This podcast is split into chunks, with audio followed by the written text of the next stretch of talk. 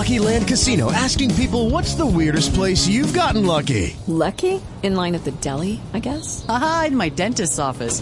More than once, actually. Do I have to say? Yes, you do. In the car before my kids' PTA meeting. Really? Yes. Excuse me, what's the weirdest place you've gotten lucky? I never win and tell. Well, there you have it. You can get lucky anywhere playing at LuckyLandSlots.com. Play for free right now. Are you feeling lucky? No purchase necessary. Void where prohibited by law. 18 plus. Terms and conditions apply. See website for details.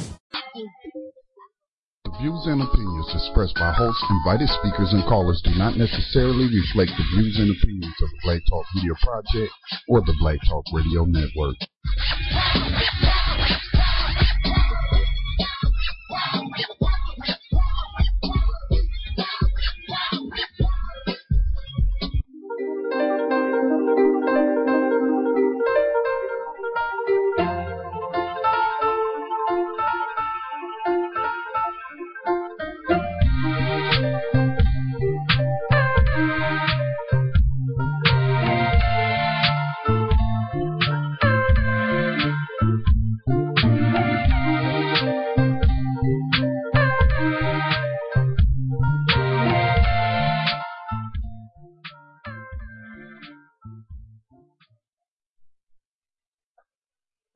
Into the Lotus Place on this Wednesday night, and it is our Women's Wednesday night, and we have some great news in terms of the women tonight of a woman that is still speaking to us. So we'll have someone come on and share that with us in just a few moments.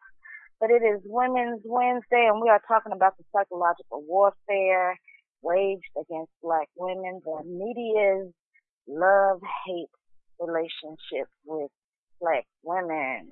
Oh my God, I can just go on and on on this. Um, hey Scotty, what is the number that people can call in? Because I think that's a different number.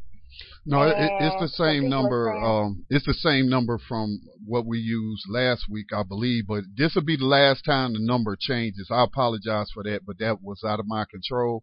And uh, we just had several programs that we helped to produce, and they all had different numbers. And I was like, it'll be easier if we all had the same, just use the same number. So the telephone number Mhm. is six four one seven one five thirty six sixty. Again, that's six four one seven one five thirty six sixty. The participant code is five four nine zero three two pound. That's five four nine zero three two pound. Okay. All right. Well, I'll tell you what. Let me. How about let's do what we did the other night. Let me, if you don't mind, play that clip for me. Do you have that clip I sent you? We could play that, and let me make sure I get this number out to some of our guests. I certainly will. Thank you so much, and we'll just be right Do you want to uh, set the clip up about what they're about to hear? Yes, this is a clip that I found on YouTube actually. I just love YouTube studies. This is a clip that's speaking about um black women and colorism, or colorism in the black community. So these are a group of young women you will hear speaking and a visual anthropologist who will um actually analyze the whole colorism in the black community. And if you're not familiar with colorism in the black community, you're probably not in the black community.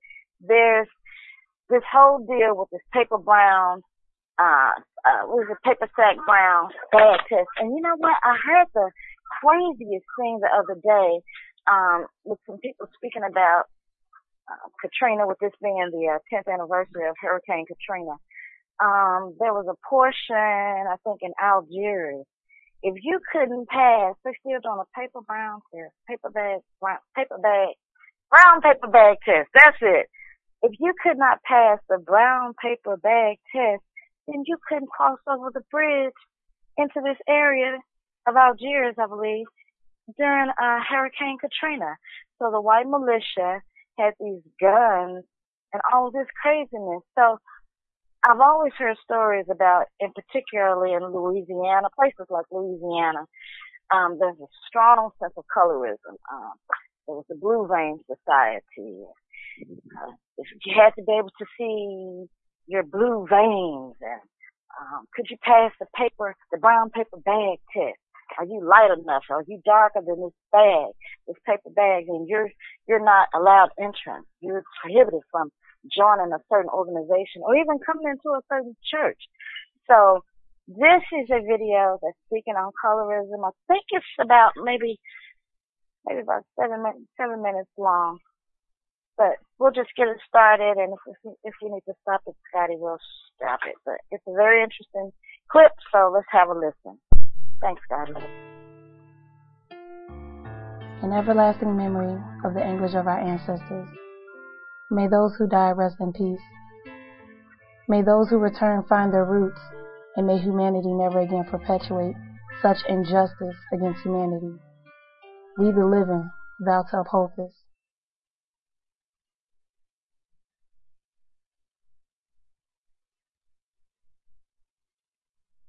Like I always wanted to be white. I was always just that black girl in school. Even growing up, I was always that black girl. Oh, you think you all that because you you light skinned. Why does me being dark skinned have to do with anything about how good I look? Just because I'm light skinned don't mean I can't get offended. Social identity is usually around a construct. So our society has lots of ideas about what is right and what is wrong. And oftentimes those are organized based on our race or gender or any other set of skills. Colorism um, is the belief that there is like that one color is better than the other. Um, in most countries, this means lighter skin um, because European colonialism kind of spread that idea globally that you know lighter skin has better value. So a lot of times people think that colorism is only important within the black community or within the American black community, but colorism is prevalent everywhere. It's prevalent in India, it's prevalent throughout Asia, it's prevalent in any country where you have an indigenous culture made up of brown people. Internalization is when a person, an individual, usually believes um, some social construct or idea and then decides to act upon it. I think that a lot of African American women, especially right now at this time in our culture, are working really, really hard to reclaim their femininity. So that's why so many of us wear, you know, long hair and high heels and lots of makeup and all that stuff because I think we're trying to reclaim something that really was taken from us.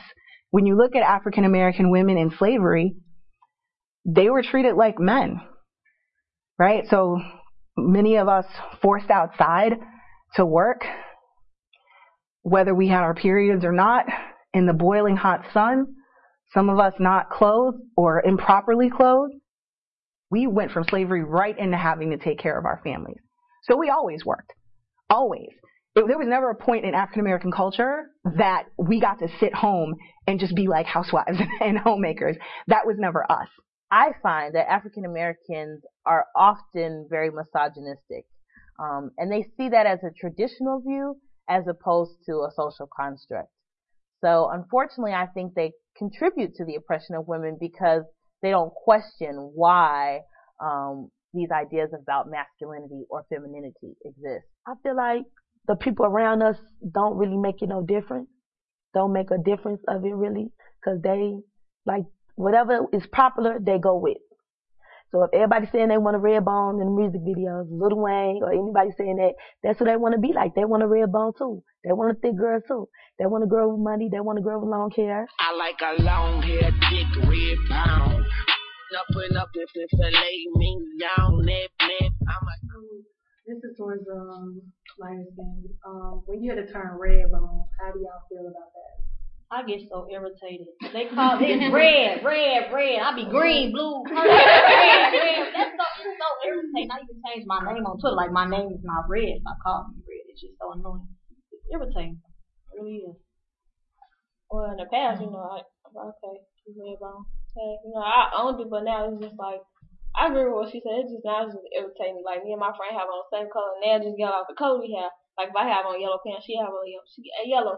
I'm like, keep walking. Light skin, light skin.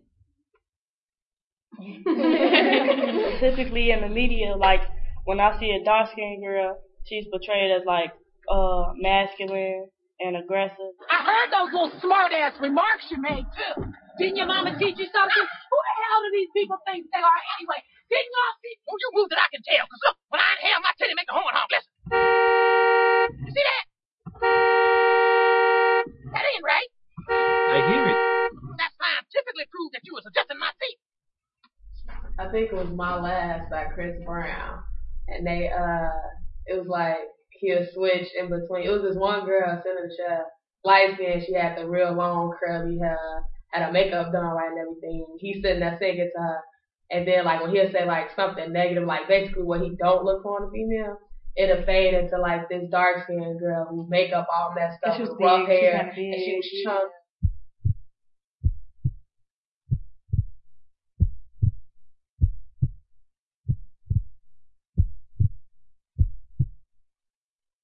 Even though the media portrays light skin better to be, I mean, to be better than dark skin, I think it also portrays um, light skin uh, to be a little slutty to me from what I see because you like you see these light skinned girls and you see they're exploring their sexual needs or whatever.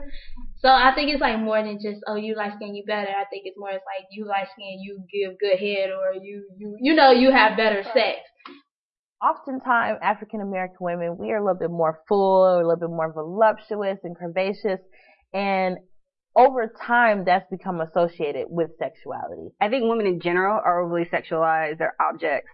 You know, even within, um, if we have female rappers or MCs or artists, they have to objectify themselves. Okay, baby, go ahead, do your thing right on the way. Sex always sells. And, you know, with men, it's to attain sex, and for women, it's to be that object of desire. Society just looks down upon women in general. It's not even, it's deeper than skin, in my opinion. Women itself, we are looked down upon. We are degraded. When you watch music videos, which is the main thing, women are over sexualized for everything. African American women, we are very, you know, curvy and we have a lot of assets and it's exposed.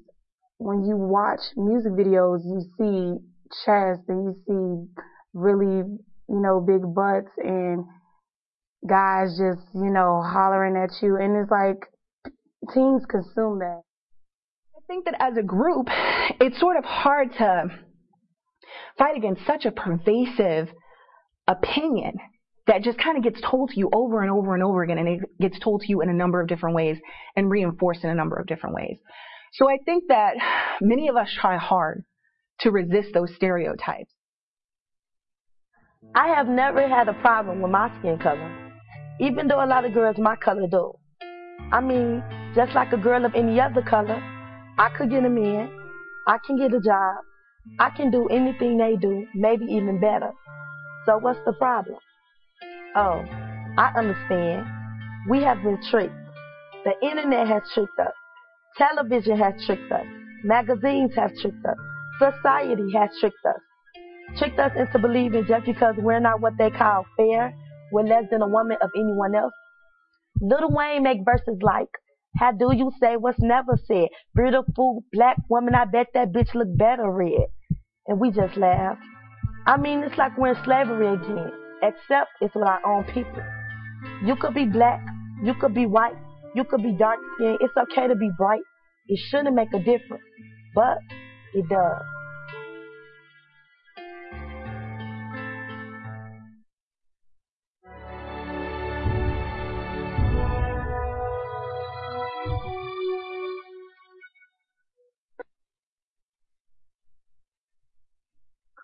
Wow. I know so many people that have felt like that. Um, growing up, I know my aunt was lighter. Her skin tone was lighter than my skin tone. And I always felt like she was prettier until my uncle instilled in me every time he greeted me that I was beautiful. And so if I didn't have him and know, other family members and of course my parents making me feel special. My God, I probably, oof, I probably would have uh, extremely low self-esteem. But Aja, yes, you've heard Yes. that, um, you've heard that statement. Oh, you're pretty to be a black girl or dark girl. No, you're pretty to be a dark girl. Oh yes, a lot, a lot of times. It's like, wow, you're dark and pretty. Wow, you know, it, it's just, it's just. I mean, it's like those two things can't go together. And I was over. Uh, there was one time there was this friend of my husband's visiting me, us rather, or him, and I just happened to be within earshot. And he said, Man, I don't date no dark skinned women. You know, I just do red bone. And I stopped in my tracks. Oh, you're not sitting in my living room kitchen. No, you're Oh, not goodness. sitting in my living room kitchen stating that. And I made it very clear to my husband, I don't want him over my house anymore. Never Anymore. again. And, anymore. No. Well, look, we're going to come back to that story and that topic. We want to welcome in, I believe, and I hope that this is Brother Charleston. Yes, it is. How you doing? Hey, welcome in. I'm doing well. Thank you so much for joining us. Canty, this is Brother Charleston, who's down here in Waller, Texas, that's been Oh, working wow. hard, Hey, brother. getting some recognition for? San- Sandra Bl- Bland. Oh, good to hear your voice. You're one of my heroes, and to know that you're in the belly of the beast for sure. Yes, you are. Thank you for what you do. Thank you. Thank you. Yeah, You're we very have welcome. some Very great welcome. news to share with us. We're going to have him back on to discuss his book. I finished reading the book. It's a great, great book. Excellent read. Excellent read. Thank you. Uh, tell us the name of your book and where people can find it, and then bring us into that good news. It's uh the book we I wrote a year ago. It's called The United States versus Waller County, Then Me. It's a, a, a seven a memoir of my seven and a half years as a judge in Waller County, and it, and it details so many of the racist practices that I encountered. Uh, I, I think it comes with a little bit of humor. That's the only way that I could write it was to see the, Mhm. some some humor in it, but it's very serious. It's very real, and it's available on Amazon uh, right now, and I think it's ten dollars. I'm not sure, but um, would love to have you guys go out and get it if you want to get a better understanding of the historical um, uh, background or backdrop of Waller County, and it plays. It makes much more sense about what happened to Sandra Bland and so many other people. if You can understand the cultural context of of, of Waller County. So that's that. And uh, and last night, of course, you know, I'm proud to announce that uh, the people of Prairie View, led by their city council and Mayor Frank Jackson, uh, adopted a resolution and passed an ordinance to rename University uh, Drive Sandra Bland Boulevard. I mean Sandra Bland Parkway. Uh, it was a unanimous vote with one abstention, and uh, the place was absolutely packed. It, uh, it was absolutely packed with students and community members, and um, so it, and from now on, every time a police officer or law enforcement Oh, pulls a motorist over on University Drive, when they write a Oh. citation or a warning, they, They will have to write write her name. name. Sandra Yes. Bland. Yes. So Yeah, and it'll make it'll make police history. officers think. It'll make them think about how they treat motorists, and and not only that, but it'll also remind motorists uh, to assert their rights, but to also know that there are consequences, uh, for better or for worse, for their actions, and and so it's just Mm-hmm. educating people on both sides about uh, this issue. Uh, oh yes, but it was very very It- good, it- uh, very it- historic occasion. Uh, did anyone Wonderful. mention anyone mention officially that the cause of death of our dear sister was strangulation? No, nobody said. Uh, you know, the the family was down, the attorney was down. No one has um has uh has, has mentioned that. I mean, we. The thing is, you know, I I would I would accept the fact that she was hanging, but I don't accept the fact that she committed suicide. And uh and actually, she wasn't hanging. She was somehow she was strangled uh or she was Yeah. dead while sitting they, they, and with they the noose found her neck. injuries. According to what I heard, they found injuries to her neck indicating asphyxiation by strangulation. Yes, it sure did. Like a chokehold. Yes. Like a and down uh, a former. Is this something. something new? Yes. Say that again. Is this a new report that has come out? Well, it's been kept hush hush because they don't want the, the the mainstream media is part of the problem where they don't Sure. want to incite, uh, shall we say, a riot. I call it a Sure, rebellion, sure. but the very idea that they we have the lawyer representing the family. I maintain he's a social parasite. That the family, his uh, uh, guidance put out there, they wanted to sue Waller County, not Mhm. get justice and put the pigs who were responsible for her, first of all, stopping her on the road and then throwing her to the ground in a, a very uh, inhumane way, and then putting her through the system for three days. Uh, no one's going to pay a penalty for that. Sure. And wh- and white folks don't behave that way. They, you, when you do them wrong, they believe in natural law. That's why They black sure do. folks, they, uh, black folks got a lot to learn about the white man's bilingual language. He speaks legalese and military Sure. science. Legalese is Yeah. natural law. Military science Yeah. is targeted, targeted, and our people are the most targeted since slavery. I You agree. see how Wall Street, you know, Wall Street was going crazy with this uh, shenaniganism from China. Well, what you think happened to Wall Street when black people were so-called was supposed supposedly emancipated? The uh, the upset on Wall Street when black blacks was emancipated. I'm sure the the stock the, uh, uh, stock market must have had a crash. But the idea Right. that we were the biggest commodity during the days of slavery for Wall Street. And it, it, I it was uh, you. the idea, the idea that uh, this white cop who started the ball rolling against Miss uh, their sister, he saw Miss uh, Bland as his property, and his property That's was not responding. His property was not responding the way he thought she was supposed to respond. Right. Absolutely. So he so he had Right. to make it clear to his fellow uh, uh, uh, Klansmen or Nazis that uh, this Negro here thinks she's too uh, she's too uppity for us. So we gotta put her in line. So we're gonna right. put her in. Uh-huh. We're gonna take off her clothing, take off her clothing, put on the prison garb, and we're not gonna charge her a few hundred dollars. We're gonna charge her ransom money, five thousand dollars for a simple traffic violation, so-called traffic violation. I was, That that, I that was, wasn't uh, bail. Bail's supposed to be a reasonable uh, price for one to pay just to ensure that you will come back to court. But that wasn't That's right. bail. That was ransom. That was to humiliate Yeah. her, to aggravate her, Yeah. and to deg- and the degrading part, having her wearing that prison garb. Yeah. And don't forget, my brother, and don't all all of us don't forget now, a former sheriff, or excuse me, a former judge in that county, a black brother, he said that holding area had 15 cells, and all those cells are in the open, so nothing was going down that could not be seen by all. Correct. So what they trying to say that she consumed a whole lot of marijuana, or she had a garbage bag lining, took the garbage bag lining out, and tied that around her neck and tied it up to a wall somewhere, and no one saw nothing. Come on, this is all a bunch of crock, and we're supposed to be such not second class fools, but third class fools. And where is the anger from the so-called black male leadership? We were dealing with a black woman that was that was lynched. She was lynched. Yeah.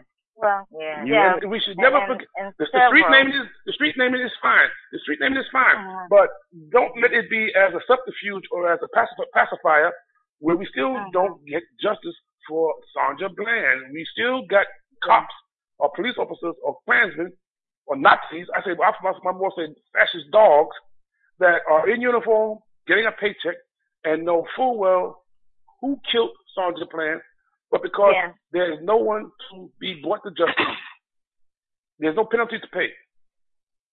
So Right. they, they, they, So what, they what what's go- going on on that front, um, Brother Charleston? Um, I mean, Well, is, well, you know, is the, there any the, talk the, of charging the officer? Mhm. Well, well, um, he, he's on death duty right now. Uh, there, there's a grand jury that is out that's supposedly investigating it. Of course, we don't have very much confidence in the grand jury. There are no black females on that grand jury. There is only one black male on that grand jury, and yet Yeah, he probably county is knows his 30% place. He probably knows his place. He knows his place. Yes, absolutely. And nobody knows him. Nobody in the Yeah. African American community even knows him. So, uh, Oh. so at any rate, Oh, so he's I a think that the plant. fix, so, so- so clearly the fix is in. But I want to go back to um back to Sandra Bland. I was talking to some of the students and I was sharing with them the parallel between Emmett Till and Sandra Bland, and you know both of them came from Chicago, came down south, right. and they lost right. they lost their lives in the south. And I was Wow. saying that there were, were two things that happened in old Jim Crow, and even now today, I suspect that could get a black person killed very easy for the simplest of alleged crimes. One was a black boy or man looking at a white woman, and this That's is right. what they accused Emmett Till of. And they he accused him of looking at a white woman, whether he did or not. You know, he was No, it was he it was lost worse. his life for it. He he lost his life for whistling. He was accused of whistling at this white woman. Or whistling at And- a white woman. Whistling. And yeah, then, yeah. and, And his and mother had, his mother taught him his mother taught Yeah. him when you because he stuttered he stuttered so he told him she told him rather than struggle to say the word just whistle first and then say the word and uh he'll be easier to say what he uh wants to say. Yeah. So he Yeah. met these newfound friends at this church service at the church and he didn't listen to the the orders that he was to wait after service, don't go off no anywhere. So you know how boys will be will be boys. He went off and they went to this general store. And the general store where black people helped this guy, white boy, white white man, become very wealthy. So he bought his his ice ice cream and soda. So when he was his time to turn to say what he bought with his money, he couldn't say any words, so he whistled. A vagrant, always or in the store, convinced the owner of the store that uh, when Emmett whistled, that means that Emmett was getting fresh with the man's wife. So he, Right, this, right. this vagrant, this vagrant, this vagrant convinced the store owner that Emmett was getting fresh with his wife. The Right, rest right. is history. And then and then you had Sandra Bland who Right. refused to capitulate, refused to give in to the That's uh, the demands of a white man. And oftentimes Uh-huh. black women who would not give in to those demands of a white man would find themselves on the end of death. And uh and I thought there was a striking parallel. And so as just as Yeah. Emmett Till was the catalyst for the civil rights movement in 1955, I believe that this young generation be- is beginning to see clear and clear that uh, Sandra Bland was the catalyst of Black Lives Matter and pushing it to another, a whole nother level of movement. So I think we, I think the naming of the street was merely just another event that we will be doing over the next 12, 13 two months or two or three years. We know that we must keep her name in the media. We must continue to keep it trending on social media and keep the pressure on Waller County to uh, be as open as possible uh, in their investigation. We don't have a lot of a lot of confidence in them. We don't have a lot of confidence in the criminal justice system in America and especially in, in Waller County. So, um, Well, you know, just uh, gonna- we'll keep pushing. My brother, Definitely, folks are serious definitely keep pushing and keep us informed, please. Yeah. If black Yeah. folks are serious down there, which I hope they really are, that they got to let their money do the talking.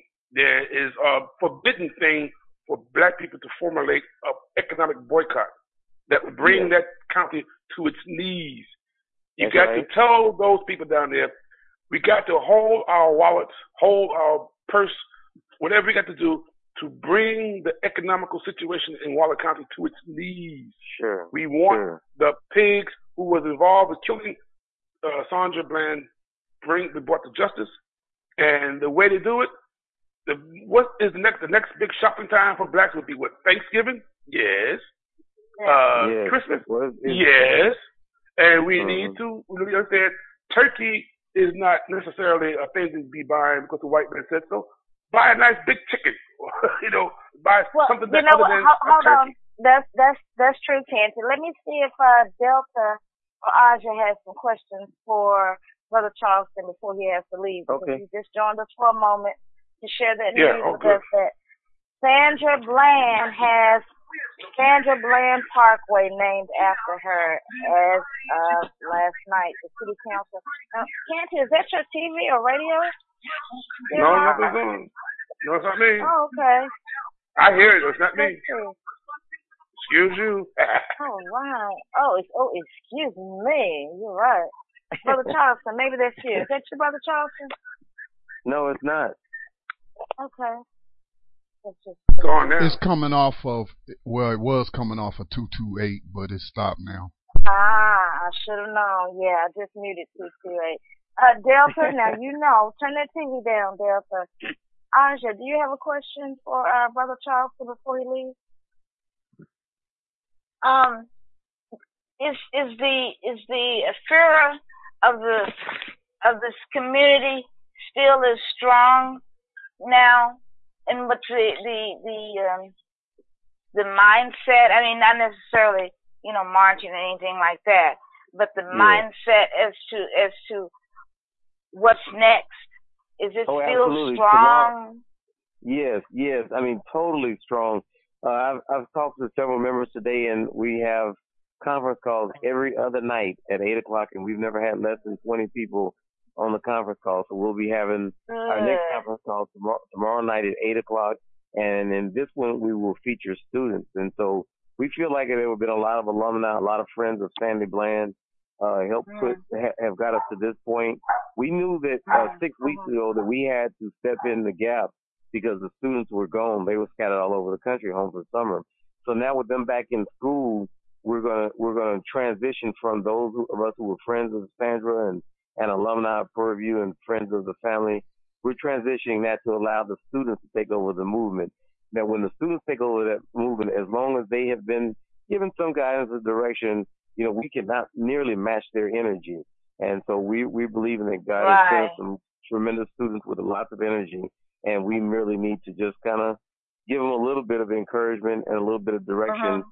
But they're very capable, very able, and uh, tremendous students. And so we'll, we'll start another phase on tomorrow night as we take some input from those students on what we can do to help them uh, move this movement forward. Uh, can I also mention the fact that uh, I said that Sandra Bland was a member of a sorority, and Yeah. if her sorors, if her fellow sorors are concerned about a senseless lynching, then they need to also use their influence to deal with uh, making sure that she didn't die for nothing.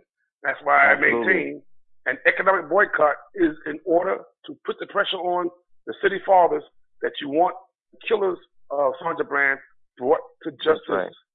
A street naming is just a pacif. Believe me, a street naming is just a pacification.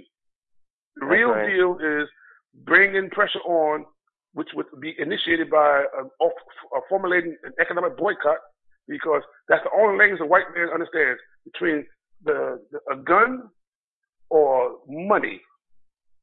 Right. He has learned about signing in, uh, signing something into law and maintaining the, the uh, upholding it because they, they never saw black people as human beings, as their equals. They always saw us as three fifths. Three Well, fifths. Canty, hold on. We're gonna we're gonna we're gonna let Brother Charles go ahead on.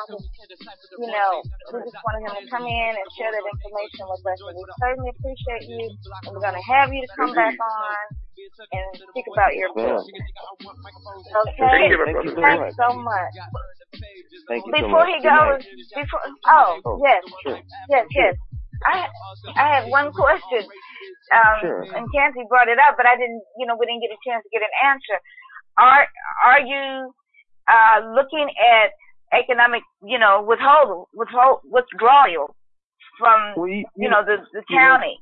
Are you looking at doing there- that? there- there is a, there is an organization that has come down, and they they they were in the initial planning stages of planning for an economic boycott. And I wasn't part of that committee, but I, I sat in a couple of those meetings. They had been working with alumni about getting some um, uh, care packs and and uh, people donating toothbrushes and toilet tissue and things like that. And I'm not exactly sure where they are right that right now, but I do know that there is a committee that has been meeting and planning for a boycott. Um, that that's just not the area that I had been working in, but I have been trying to keep abreast of it. And and certainly there's a, there's a measure of, of economic boycott that I would support, but I think that that's not something that you could just undertake, you know, real quick without a lot of strategic planning. Uh, because Mhm, the yes, objective is from day one, you've got to come out and you've got to show some success and, uh, lest you lose a lot of 17 and 18 year old students. So, uh, but that's something that we, we would, is definitely talked about. Some of the professors, in, in fact, on campus are very emphatic about it. One of the professors who's, uh, very high ranking in social, in a history department was from Port Gibson, Mississippi. And he shared with me that they had the longest running economic boycott in American history. And he was asking me to speak to his classrooms about it. And so we began to talk economic boycott two days ago. And so we'll, we'll see where Okay, that really? goes. But we, we, we do understand that that is another one of the options that we, we may need to employ at some point uh, during this process. You make you tell Okay, all those make your enemies become your footstools by making them say yay when they want to say nay. Could you give us a could you give an, us an update when you come back on the on the economic boycott because I think that's really Yes. crucial. Any, anytime, you just let me know and I'll be ready. All right? Okay. Okay. All right. Thank you. Good night. Thank Thank, you you so for much, having me too. on. My brother. Stay strong. Good night. All right. Let's take a quick break. New block of the road, birds, I'm about to carry the slow. Sick of being stuck at this minimum wage. Fuck that singing nigga. I want microphones and stages. Become one of the sages. Got turned the pages. I'm only You are tuned in to the Black Talk Radio Network. For podcasts and live program scheduling, visit us on the web at blacktalkradionetwork.com.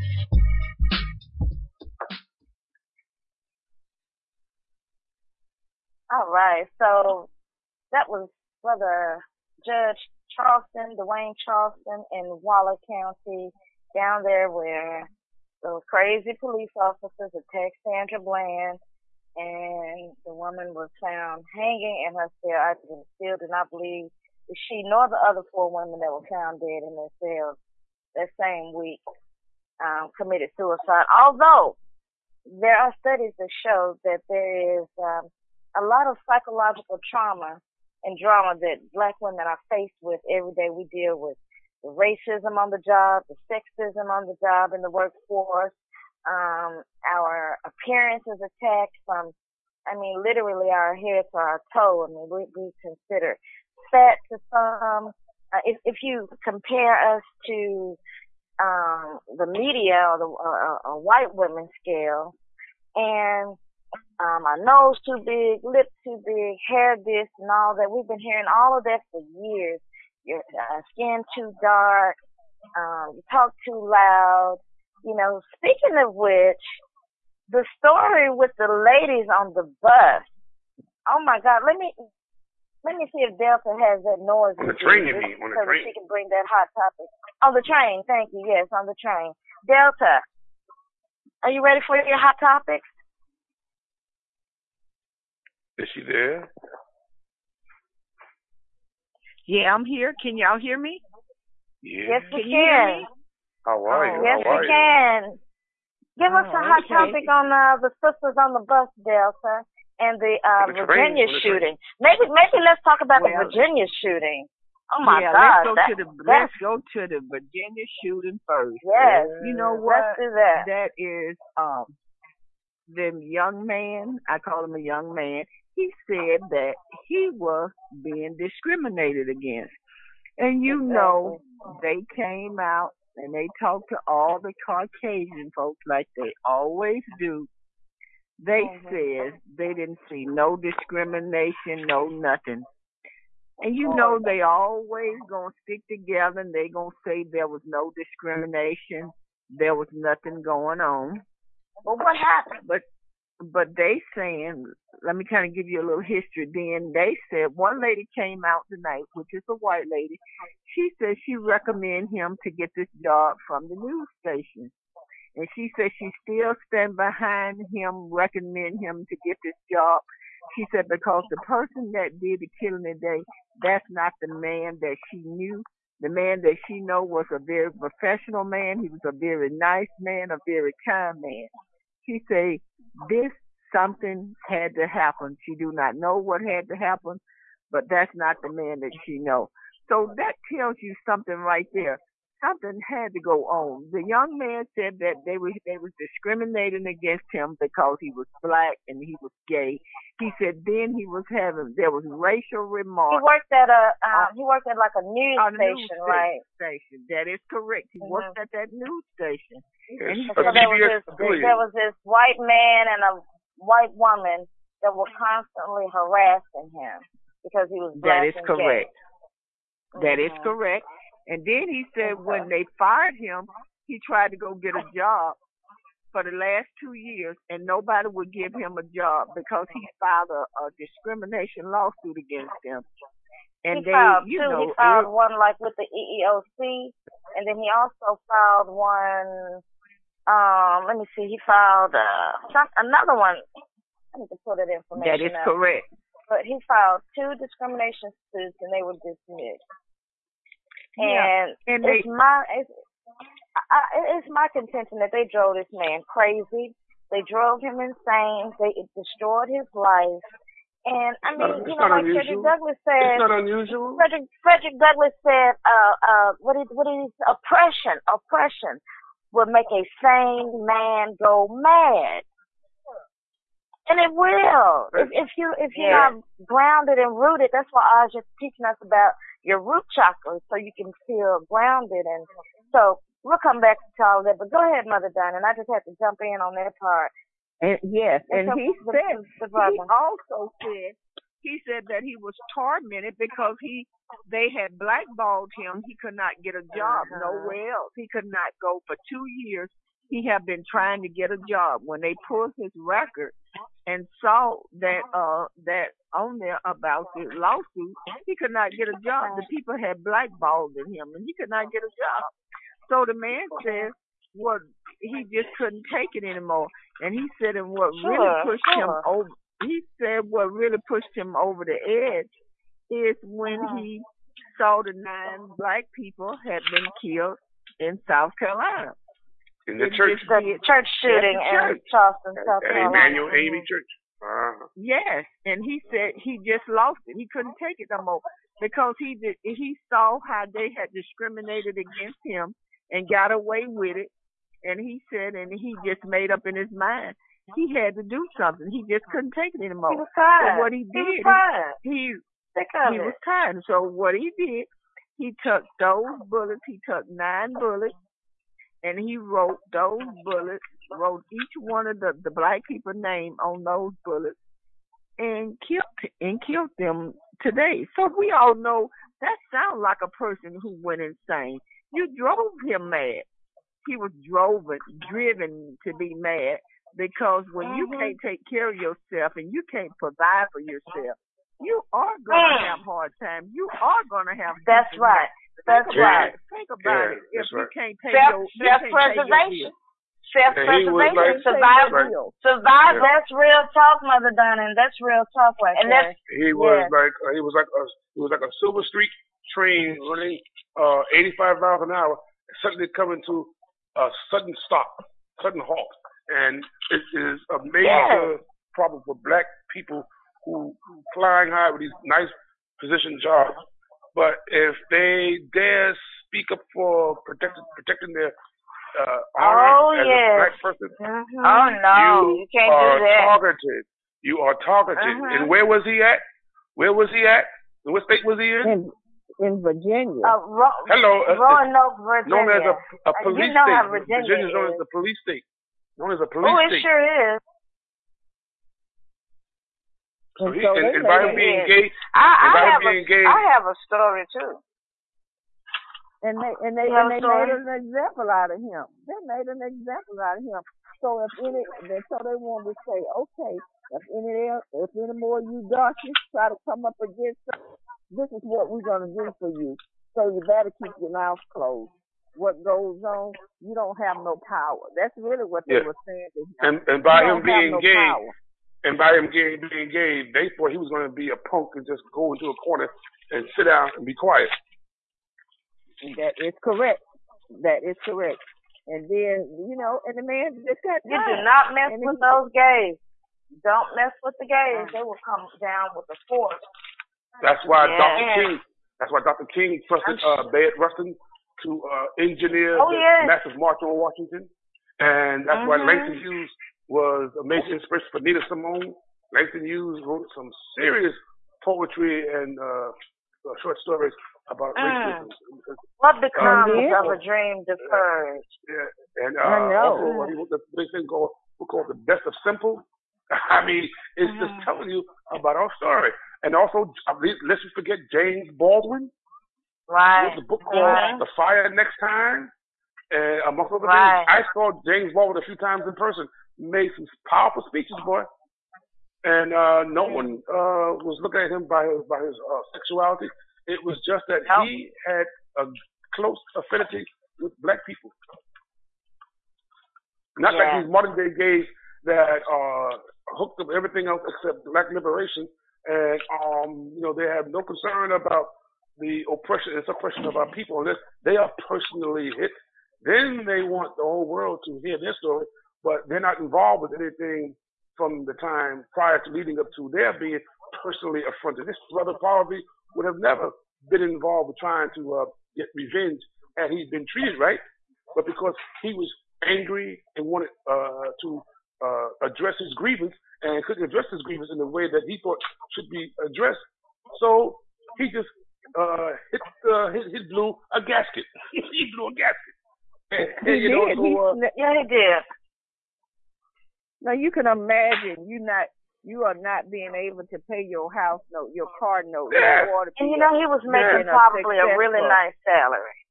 Uh, for, Uh, for yeah. uh, uh, uh, living in living in, in the deep south of Virginia, please. He was doing. He was living large. He was living large. all of a sudden you can't you can't you can't do that and then you can't you don't went to school for this? Right. Right. There you go. There you go. You don't Much went money to you spent for- for this and you can't much do, money you you spent can't for do what tuition? you went to school for? Yeah. You being Mhm. blackballed everywhere. He said everywhere he went to try to get a job, he went. he was blackballed. You know, that's enough to drive somebody insane. You know, Of what course do you it is. do? And then they say black men don't really want to work. Black men don't want to get a job. Black men don't want to take care of their children. You know, what if he had children? This And- is, and, and- and, and take a You guess know? what, and see, people gotta realize this is I don't take it on my all these felonies Huh. and all this stuff is designed for the black man not to be able to to get a job, to take care of his, Sure, not to be of able course. to take care of his family, Again, not to be again, able to Or have or vote. And you have all of these There felonies, and then so you can't vote. And then they say black people don't vote. Oh, well, hell, hell, you put all these damn felonies on every damn body, like you do in Ferguson Exactly. and everywhere else. You know Thank what I'm saying? thank so you. don't don't act like people just don't want to vote. Hell, Hey. then then I they don't mean, see like, anything uh, happening in their community to be damn voting about. Yeah. And then you have Other uh, than the category now. out. Anyway, and then good. we have been we have been categorized as being a surplus race of people. The same thing that Marcus Garvey warned us about becoming a surplus race of people. What do you do with the surplus? You get rid of it. They have no need for you anymore. They don't need black people. Black American male, especially, are not going to be hired in high profile jobs like it was in the days of civil rights because there was these big corporations was under pressure from the days of LBJ to hire blacks. All Well, right, and they Candy, but we're to- talking about the oppression and psychological warfare waged against women tonight. So, you know, this is Women's Wednesday. Yeah, well, it goes it goes both ways. It goes both ways. It goes both ways with women. See, black women also That's got it worse yeah. because they got their sex, their class, and their race. Yes. Uh-huh. And if she does Uh-huh. not give into the sexual advances of her boss, she could either be demoted or frame for why she's not qualified for the job any longer. You know what? I There's- want to. I want to hear from one of the women about. Have, has anybody on the line ever experienced, um, like your boss coming on to you and, and you felt like you had Good question. kind of Good question. smiled and you know fake it off just so that you would not lose Oh, your I can job give so you, I can give you, I can give you a perfect example. I can give you a perfect example. I was at work one day and I was working, and the lady that I worked for, her husband, I ain't never told this story to anybody, but one other person, her husband made a pass at me, and I didn't fall for it. And he saw the look on my face and how disgusted I was with it. And he told me to my face, and this is a true story, y'all. The man told me to my face, if you tell anybody, they not gonna believe you. They gonna believe me over you. You see that? Really? That's that? what he told me. Yes. He That's- told me that. The They gonna take closed. what he was telling what he was telling me, nigga, you think they gonna believe you over me? Check that out. exactly. Yeah. That's exact Mm. that's what he told me. He told me these words. So you gotta you you gotta just live they with gonna it. believe. Yeah. You But it's tell very, but anybody, it's, they it's believe. very humiliating. huh? But I didn't quit my job. But I did. I didn't quit my job because you were in a rock and a hard place because you needed your job. But I didn't say anything. But I, but uh, he never said nothing else to me. but he knew I couldn't stand his guts. Mm. But well, see, I, and- I would and- over you. And it's sad. Mhm. It's sad. So people do what they have to do. So I can understand why the man snapped. You needed your job just like I needed mine. Yeah, and you know, he living in a high profile neighborhood, living a high profile life, probably driving a nice fancy car, you know, and all of a sudden now certainly. And then his family dream said, deferred. "Go ahead, dream Kenzie, I'm deferred. Sorry." That's okay. You know, And dream deferred. I think is Aja had something to say. Aja, you, you wanted to make a comment about that? Yes, I was um, a, a salesperson at a well-known hotel chain, uh, Holiday Inn, and I was not only well, I was the only um, black in the group of about, uh, I guess, ten of us, Oh, and boy. then I was a black woman, so I got Oh, two boy. Two strikes. So um, my manager, who was a direct called the director, had this habit of just telling jokes. He was just supposed to be Mr. Funny. He felt like he his that was really his forte, and that was what he was supposed to be doing. Um, but but he was director of sales at a Holiday Inn, so he's just gonna just tell jokes on the side. So that was what he did all day long. So we were we were sitting all together in in the auditorium or, the, or someplace, um, having sort of a, a a group meeting but it was a lag and you know we finished talking the business and so there he goes with one of his jokes. So he takes a piece of paper and he he draws a circle and he says okay guys what is this? And then he draws a circle and then inside the circle he draws little um like cones you know and then around the circle and then in the middle of the circle he draws his dot so you got a circle and then cones coming inside of the circle and then a little dot. And he says, What's that? And then everybody's like, I don't know. He said, That's a nigga looking up at the Klan. you know. And so, you know, you hear a snicker, snicker, snicker, and I was like, mm, Did he just say what I think he just said? You know, I'm sitting here, okay, biggest day, you know, you can't miss me, and you just gave a, a nigger slash Klan joke. You know, so he says just a nigger in a hole. So I didn't tell it right because I didn't really like it. A nigger in a hole looking up at the Klan. So the black dot was the black person, right? And so the little Mm. cones with the heads looking down at the black dot, which was the uh, person of color, the African person. So he laughs, and so uh, naturally I don't laugh. I'm very uncomfortable. And then um, he told he told a couple of more jokes. I thought, ah, I don't think this, you know too cool, you know, to be doing that. I'm still kind of you know young in my uh, early 30s, what have you. But I'd never experienced anything like this before, and I was getting uncomfortable. It's like, is this going to be an ongoing thing? You know, um, I'm gonna have to say something. You know, Right. and I don't. I'm one of these folks that I don't like confrontation, but I didn't. I don't like assaulting my people either. So then he made a joke about. Uh, he said Pocahontas, and he Oh, said Lord. something about Pocahontas, Pocahontas, and then he said something about the vagina. I'm like, what? Oh boy. Yeah, that that that that was took it over the edge. And I was standing there. We weren't sitting in a group, but I was standing within earshot, and he know I heard. You know, I couldn't help but hear. In fact, as I turned slightly around, I could see his eyes look up, like you know, to try to see what my reaction was. Uh, and he he he. So I went into his office and I told, him, I expressed what I felt about his jokes. I felt they were insensitive and disrespectful to me. He didn't like that. He waged a war against me, literally. He was dating one of the other salespersons. I had an office, but for some reason she wanted my office, so, and he was dating her.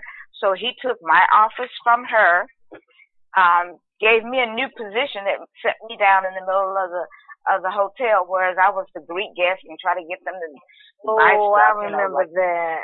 Oh, yes, get, I was. Mhm. Yeah, I mean, I've got a desk now in the middle of the hotel. You know, as people come in, like I'm Miss Hoochie Toochie, when, I, when I'm a, really a sales manager, And then he changed my hours from like everybody else came in like nine, so he wanted me to come in at seven, which I'm not an early morning person. I nearly broke me. I mean, I could not. It was my hair was starting to get a little thin up in the top because of all the harassment he was giving me because I spoke up. you know, but make to make your uh, to fast forward and tell you what really did happen. Uh, Holiday Inn Corporation had to get involved because it was so apparent. Oh, oh, I'm sorry. One thing I did do. Once I may not do a lot of talking, but I do take accurate notes. So I documented each each each um um thing that he did that was yeah incident that was that was wrong. I documented the times that he and his lady friend got together uh when they were on property. Uh I, I had everything over a, like a two month period. Good over a two month period. So it couldn't be you. denied and and I wish I had had some a good support system, you know, like Black Rose has now with you guys because I really could have have really gotten a lot from that. But what they did was they just met me in one suite one night and told me, you know, come in, we'd like to have a meeting. I'm like, oh, okay, I'm by myself. And during that meeting, they said, okay, what do you want? Just like that. I want my office back. You got it. I want my hours back. You got it. Okay. Oh, oh, oh also he increased my sales uh, quota. My quota was, was astronomical. So I said, I want my quota back down. He says, what do you want it to? I told him, what do the only catch was if you go below that quota, you're at the door, you know. So I had to really kind of, uh, within the next couple of months, get the hell up out of there, you know. But, but he, he really did a whammy on me. He really did a whammy. And, uh, just so everybody would know, it got back to that joke of within the year, he was fired disgracefully for something else that he did. But I, I, I got the word because I stayed in the hotel business and everybody talked. So he was fired and I was glad of that. The karma came back. Good for you. And just Good think of you. how many people have experienced something like that. You know, And yeah, that just was, that was, like that was, it- that, just that was very traumatic. That is correct. Just imagine the women on the train, on the wine train, being mm-hmm. paraded through the train. Oh like yeah, laughing animals. while black. Laughing while black. Yeah, laughing while black. Eleven women, a part of a book club, took the wine train tour in some part of Napa, California. Napa go- Valley, Napa Valley, yeah. Napa Valley and, and enjoy the wines. And you know, when you're sampling various wines, some of the best wines, Thank you. right? Thank you. Right. You You, feel really, you get a little good. giddy. Yes, You you're will become to. somewhat giddy. I, well, I would hope so. I mean, I hope I can become a little giddy if I came all the way to Napa Valley. And one of those ladies lives right here in Corpus Christi, Texas. So if I came all the way from Corpus Christi, Texas, yes, I reached out to her. Um, but if I come from Corpus Christi, Texas to Napa Valley, California to sip wine on your train, mm, I want to Yeah. have a good time. And these ladies Thank you. were accused by other passengers of laughing too loudly. No, wait a minute. Oh, you and, absolutely and being right. black. Yeah. But, And then the but police, laughing while police black. met. That's all. The police, while they, they actually called the police too. Yeah. Yeah, but Yes. mostly it was not. It was not. Let's let's go back. Let's back up. It was not mostly the passengers. They said it was one woman in particular. One Okay, woman one in woman. particular, in particular, had a problem. And the this woman, one okay, in the woman blue dress. kept a picture the her. one woman kept a calling on them all the time. Oh my So goodness. the white See, woman, so the white woman said she had more power. But see, them, I would not let them get away with that because the wine company went on. They it was on Good Morning America this morning, and the wine company said that the black folks was rowdy. They was attacking. Oh, attacking please, the of course. guests. Oh, that's a was- lie. I know, You know it, but that. listen, wait a minute, wait a And minute. so what said if they was were rowdy? they was rowdy. They said they was attacking the other guests. and uh, being Attack belligerent. So guest. then they Oh, had to come yeah. back, but then they had Mhm. to come back because see, you know, you got cameras on the train. So then they had to come. Yeah, then they had to come back and say it was a mistake. I was Uh-huh. for a, an apology. Of course. Yeah. You yeah. humiliated me. You yeah. disgraced yeah, so let's, me. Yeah, so let's Okay, pick I'm back sorry. up on the story on the other side of the break. No, you're fine. We'll pick right back up where you left off on the other side of the break because that story was a trip. When I heard that, I said, "Oh my God!" You know, we started some emailing and calling. Ooh. Right. Mm. So, So now they want right, to say that the uh, manager said that uh, he will. Uh, you want to take a break now? yes, we'll take a quick break and we'll be right back. All right.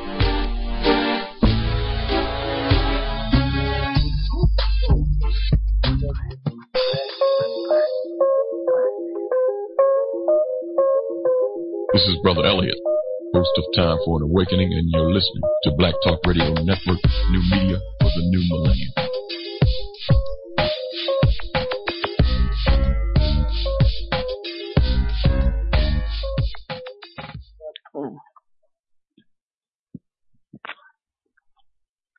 Up do.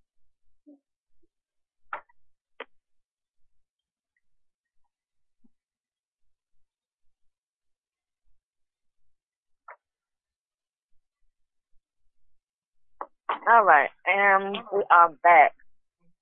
And we heard Delta getting ready to go lay down with somebody. Oh my goodness. I hope Yes. it's Brother Dunning. Hello? yes, his mother. Mute, mute your phone. Mother, Mother Dunning, mute, your, Mute your phone. phone when we have a during commercial. break. Look, I'm Yes. I was just gonna lay on the bed and, And you talk. too, uh, uh, Okay. Kathy. What? What did I say? you too. I heard you too on the What- on the you commercial say? break. You said No, blah blah blah blah blah blah blah blah blah. No, no, no, no, no. Ye- Yes, I heard you say something. Uh, that wasn't me. I heard you, Kathy. I heard you. all thing I said was it's time for commercial break. I'll wait. I'll wait. Uh, don't go there. Don't go there. King, King D said, no, not him. Not Nah, him. nah, Okay, I- Kathy. Let's. All right, all right. But did, uh, did, uh, sorry, did you tell me about this uh sister who lives in San Antonio who was on a cruise? Yeah, you And- need to try to. We need to really try to seek her out. No, but this is another Yes. incident. This sister was with a bunch of uh, blacks or somebody other than her. Yes. Aside from her. She was on with her. cruise She was with her family. Alaska. Yes. Yes. She was Oh her yeah, I family. A friend remember that story. Yes, yes, yes, yes. A friend And they of were mine went on a told that. cruise, Uh, yeah, and You tell. You tell. they were, yes, they were in the line, you know, for the buffet, and everyone was allowed to um place their plates on a tray, like a, a large serving tray. Everyone except for the one little lone black family on this whole cruise, which was her family. And so they told her family, no, you have to carry your plates to the table. And they were like, why? Everybody else can have trays. And they were just like, but you have to carry yours. Just like very matter of factly, like, uh, those are the rules. Black folks don't get a chance to have a tray. You know, it was crazy. And see, she was one of these type of black people that, um, always excuse white people for all of their craziness and bull crap that they put us through and the oppression and oh black people just need to just you know pull themselves up by their bootstraps and if black people are suffering it's their own fault and it's nobody's fault and then it's none of this and it's none of that and none of that that happened so long ago kind of black people you know Yeah. kind of black Yeah. person you know, think because she has a little state job and all this and that, Right. and she's doing fine, and the rest of you black lovely. people just need to try Don't to take much. get it together. Don't take much. Right. Yeah. So, yeah, she was slapped into reality um with that one. And um I said, yeah, so you you, you kind of seeing what I'm saying now, right? You, you're getting a picture, getting more of a visual, and and you, you seeing that this is really real. I'm not just crazy. I'm not delusional. We do have a caller. Let's take a call. Hello, welcome in, peace, welcome in to the Lotus Place. Well, greetings, ladies and gents. This is Sarah. Hello, Sarah. Uh-oh. Greetings, Hey, Sarah. Thank you. Good evening. Bring it, bring it home. on. Bring it on in, Bring it on. Yes, yes, Drop Candy, some Mother knowledge. Dunning. Drop yes, some ma'am, knowledge. Aja. What is it? All right. What's your name? Aja? Is that your correct name? Yes, uh-huh. I pronounce Aja. Aja. Okay, Aja, Mhm. um, Black Rose. Well, ladies, this, um, let me start off by saying, you know, um, this is, Candy, what you doing on this program? This is supposed to be a women's program. How come you up here? Oh, don't, I was told, I was told it was supposed to be balanced. They want some balance, so they called me. Okay.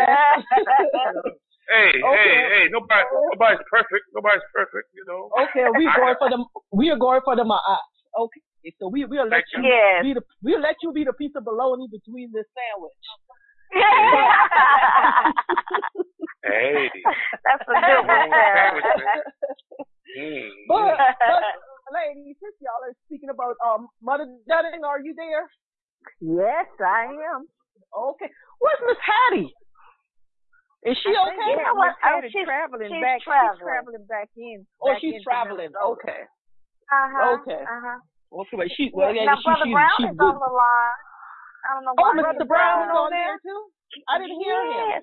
Brother Brown, I have your mic open, honey. Oh, Mr. okay, Brown. how y'all doing? Mr. Brown. Hey, Brother Brown. Your, your mic been open. Oh Lord. Be quiet and let Brother Brown talk. Everybody. Okay.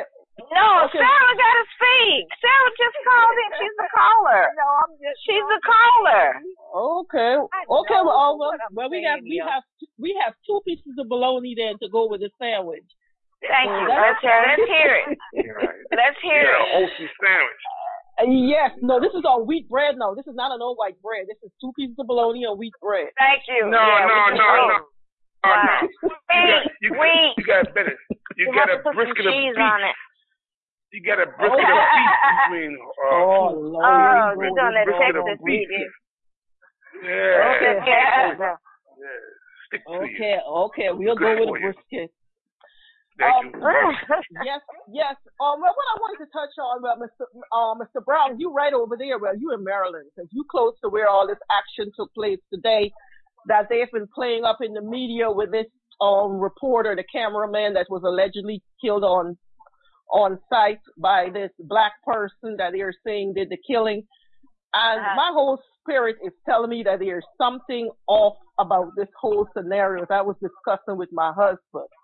Because one thing that really popped out to me, because you saw on a couple of the footage, you keep seeing this man, they're showing you that this guy filmed himself as he was pointing the guns at these people, and nobody paid attention to him. You know, he, he you could see the hands with the gun pointing it, and the hand looked like it's a it's a Caucasian hand to me. It don't look like it's it's a light skinned black person looking at the hand. It does. shot. It does. He- He's he's fair skinned, but yes, that does look like a. He's, mm, he's light skinned, but he in that that too with that in light.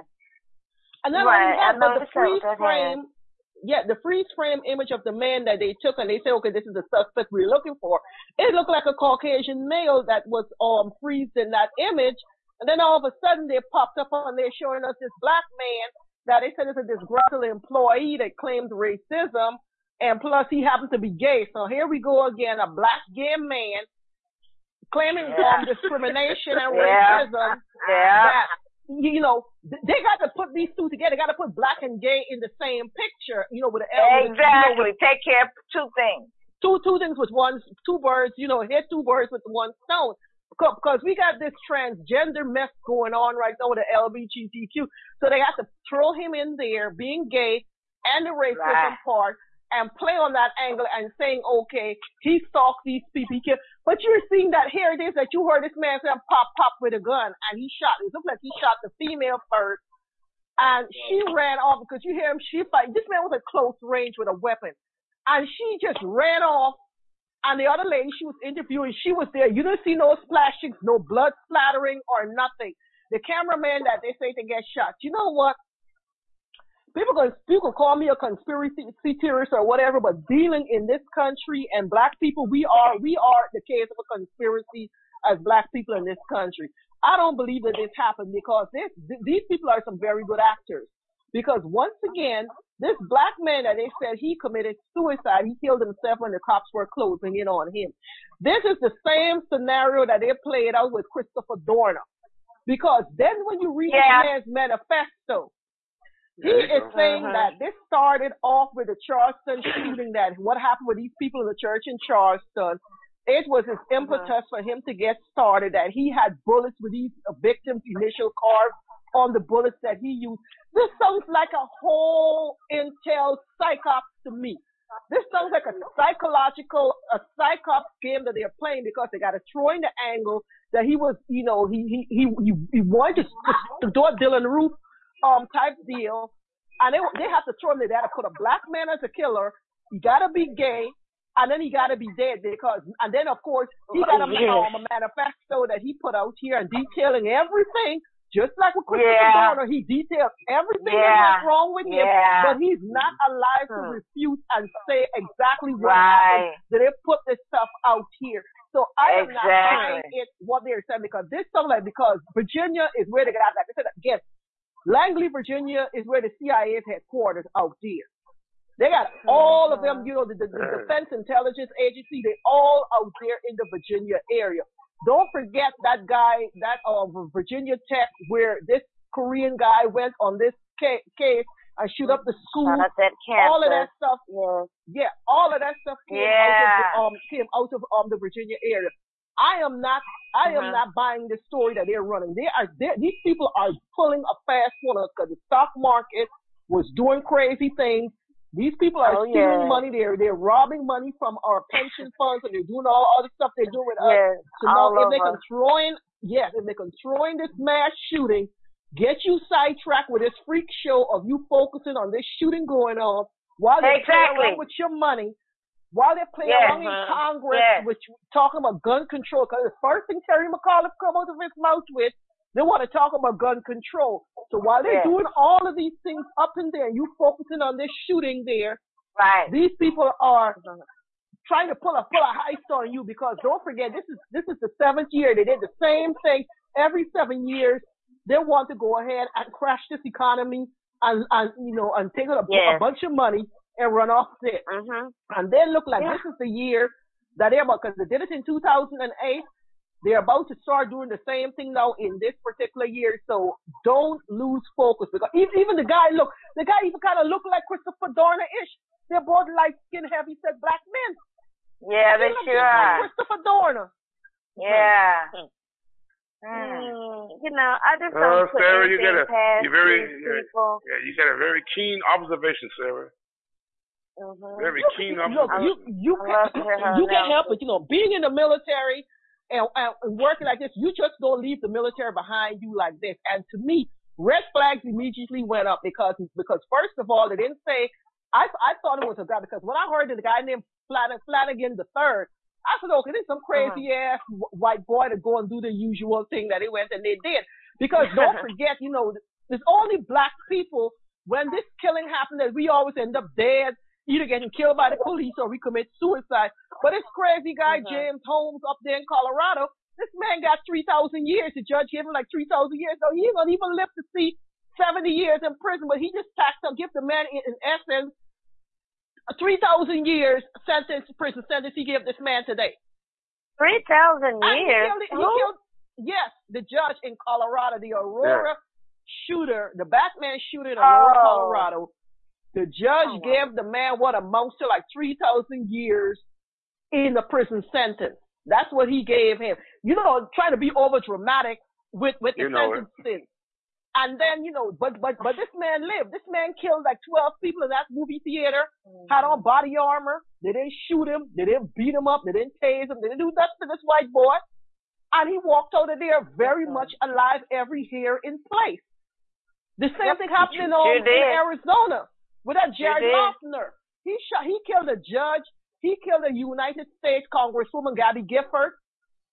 Not a thing happened to this boy. This boy's in a mental asylum somewhere, skinning and grinning like, you know, like the Joker from Batman. on high, uh, strong high on medication. He's still alive. Yeah. But black people took the lives of a couple of people. Yes. You, you know, from the cops. you doing you doing I'm the cops. Facebook. You doing Facebook. He's on Twitter. Video. and Twitter. And Twitter. You I not just think people believe that crap. Mm. Yeah, and and like you said, how was able to just walk right up on them with the gun? Yeah, how did he know? know, don't the see woman, anybody the woman in the you? white jacket, um, um, the woman in the white jacket that she was interviewing, she was facing the gunman. So she should have been the first one to see this man coming, um, this Thank man you. pointing a gun. Because the reporter was focused on to the woman, the cameraman was was backing the gunman, and he was panning the scenery below, taking videos of the scenery. But the woman in the white coat, she was facing the gunman. She should have been the first one to see the gunman and scream and say, "He got a gun! He got a gun!" or something to that effect. She didn't do that. Mm-hmm. This man just, you know, because you saw the man waving the gun in his hands. He kept, he pointed a gun and he pulled his hands back. He pointed and he pulled his hands back in the video. So you're gonna tell me that this woman who was interviewing you, you go, you would see a black man. First of all, it's a black man. if it was a black man that walked Yeah. there, the you, you immediately would have focused on him because you want to know, well, what is this nigga doing up here? Exactly. But that didn't hmm Yeah, Yeah. how did he know? How did he know? How Go ahead. how did he know her assignment and to be at the exact spot Yeah, exactly. to pick them off? Exactly. Yeah, that's what they that's what they're trying to figure out. They're trying to say somebody told him where they was. No, they're saying that they um they did an earlier show in the morning um showing you know on where they were on location and they said he probably was watching the news and got that information from when they did the earlier show, the first portion of the show to know where there was at and he decided to show up at that location. That still does not ring make no damn sense to me. Because a black man with a gun, dressed all in black, that showed up there with a gun, this white woman in this white coat that was facing him, she would have focused on him because if you see a black man walked up to you, you would immediately would have focused on him and said, but what is this nigga doing here? Then when you see Yeah. this man waving a gun, you would have said, he got a gun. And you would And have screamed. And you would have started Mm. ducking. Yes. But that, that, that didn't happen. So, so this this was a playable, another false flag operation that was ran by the CIA or, or one of these other um people. One, not one of those psychops that it ran just like they did in. California with Christopher Dorner. They ran another one of these drills on black people, and a lot of people focusing on it because I keep hearing all this other black folks saying, well, oh, you know, you y'all trying to say that black people don't have mass killers. I'm not saying we don't have mass killers. But everybody's all focusing on this boy. You know, everybody want to show what good niggas they are. Oh, oh, oh, Mr. Charlie, we we be some good Negroes. We ain't like that crazy um boy that went and shoot up them that perfectly good white woman and that white man. We ain't like that. Everybody, you know, that, that, that's that, that's what that's what they all focusing on. But they keep they keep forgetting about themselves and what they went through. Therefore, they forgot about the Trayvon Martins, the Eric Gardners. You're talking about our ancestors that got lynched and murdered and killed. 'Cause Virginia is a prime ground where they did a whole lot of killing of black people in Virginia. Oh, Nat yeah. Turner month. This this is Black August for of all things. Not Yes, Turner. it sure is. Tell it. Tell it. Let's be clear. You know, we dealing Oh, no. with some. You know, uh, Richard Pryor said it all when he said, "White man said so, must be true." That's our mentality, and we don't question nothing that the white man says so. So we Uh, have this drama from with the uh, stock the stock market. Uh, China still not Mhm. stabilized yet, so they have to have a distraction. And what better Yep. distraction Mhm. to blame it on a, a crazed black man that um, Those took out two lives. people. Yeah, and that she was very popular in the studio.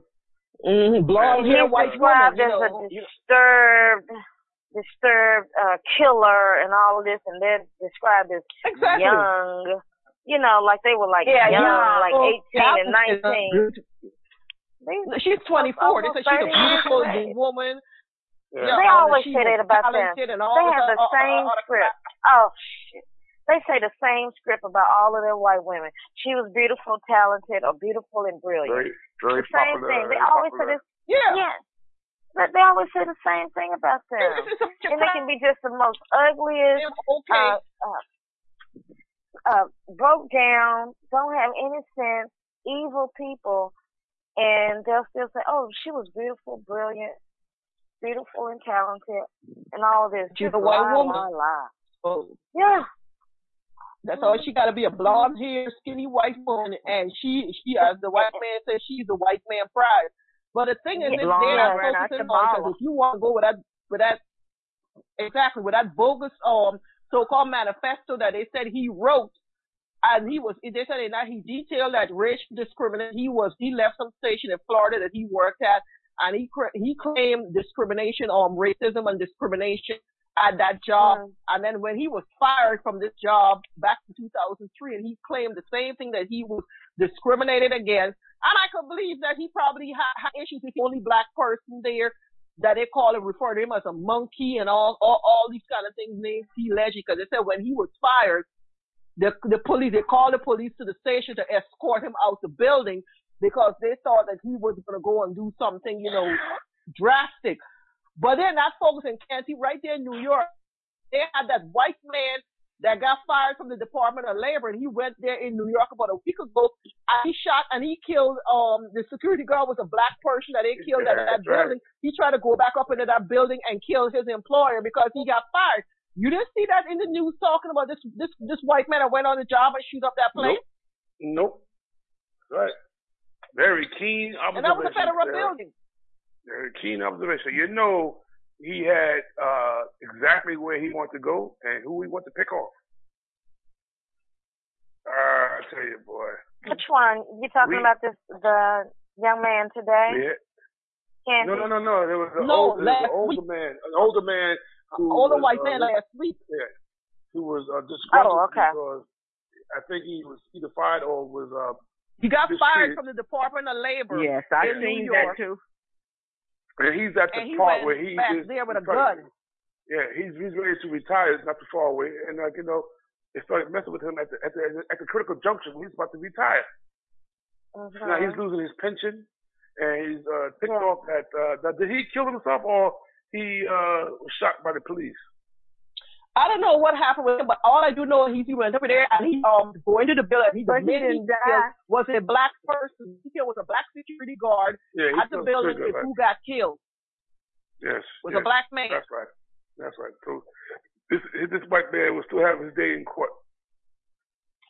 But uh, we see really these are some perilous times, and that this government is going down like the Titanic, and they Mhm. will use anyone, especially a black person. Uh, this young man they say he was gay, but the idea is that it is to besmirch the character of the man.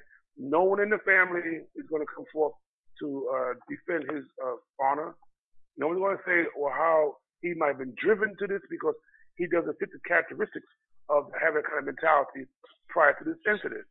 So he probably was driven into being a madman because he had no way of addressing his grievance. And when you have no But you way, know what? The It has EEOC um denied his cla- case.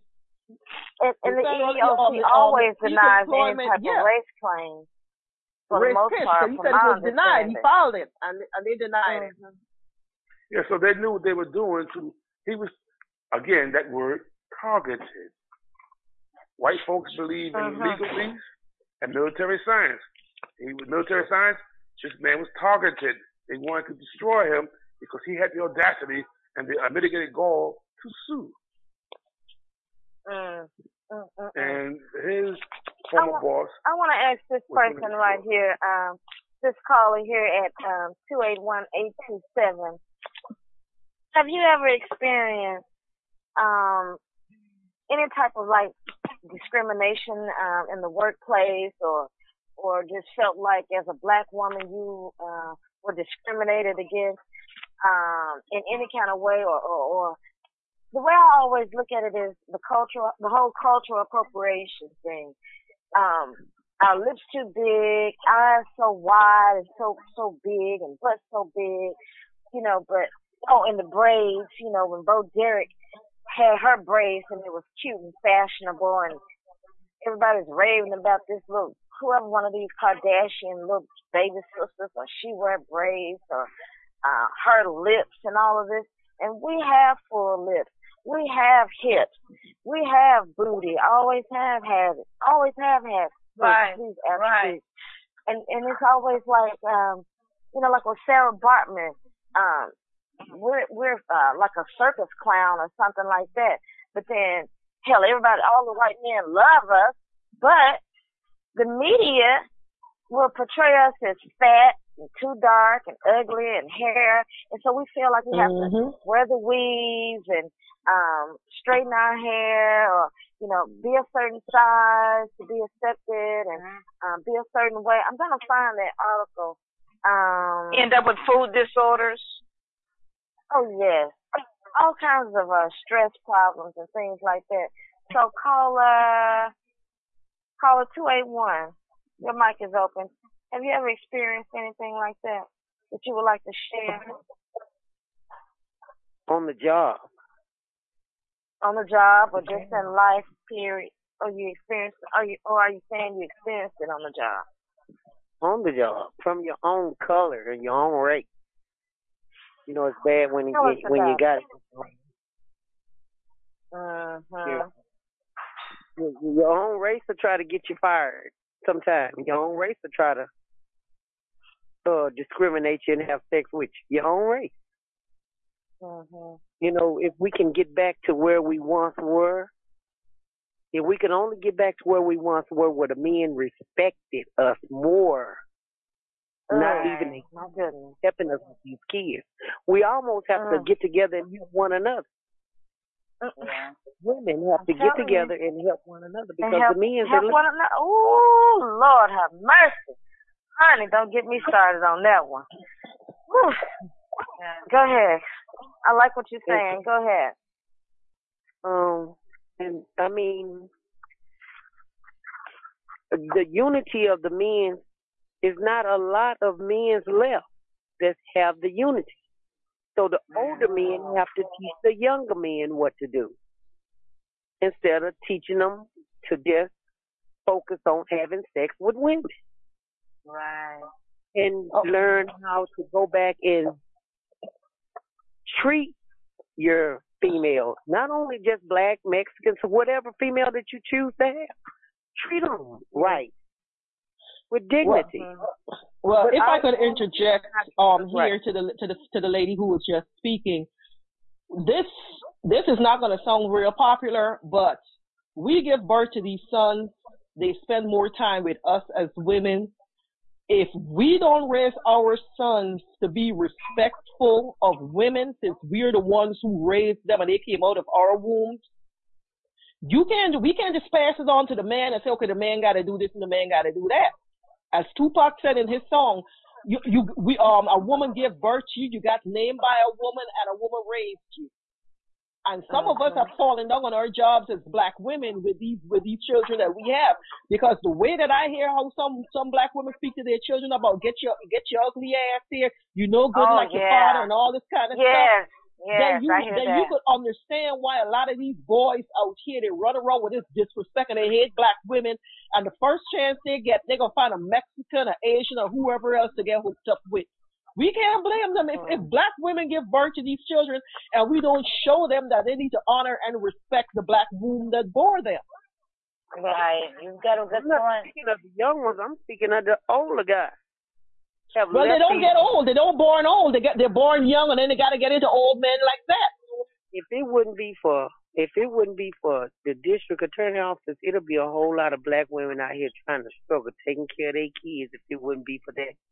Uh, But uh, but you see, but once again, I have to bring back the oldest on black women because um we choose these men.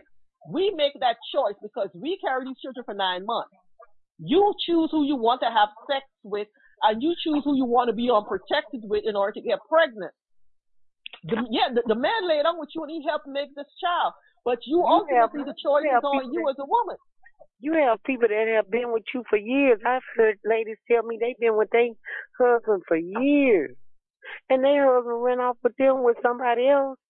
And if but a lot of times you know what you got.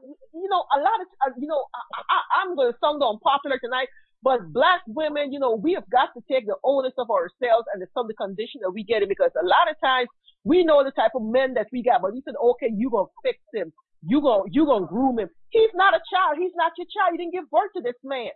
If this man comes to you all crooked and bent up, and you know that he's no good, but you said you're gonna work with him, are you gonna try and reform him? And then all of a sudden he run off on you five, ten years years later with another woman. Then whose fault is it? Oh. Because you know what you had. You know you was no good from the get go. Yes, okay. Let me talk on that, Miss Sarah. You is absolutely correct. If you know a snake, why you gonna put the snake in your car? Mhm. And when you know the snake is poison, I don't, I don't know none right. that. And when I say poison, let me break it down to you the old fashioned. Okay, well, oh, okay. Hold on, Delta. Delta, we'll break it down to us right on the other side of this break, and you have it. You can just go at it. I promise. Let's just take our last quick break. I want to hear you talk about this snake in the car. She always has some kind of something she's saying. Take a break. No Delta with that snake. snake, though. You know she like that snake.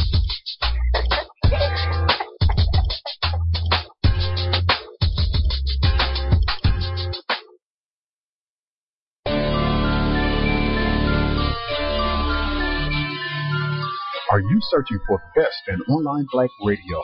Then go to blacktalkradionetwork.com, helping you filter through the noise. Real talk, black talk.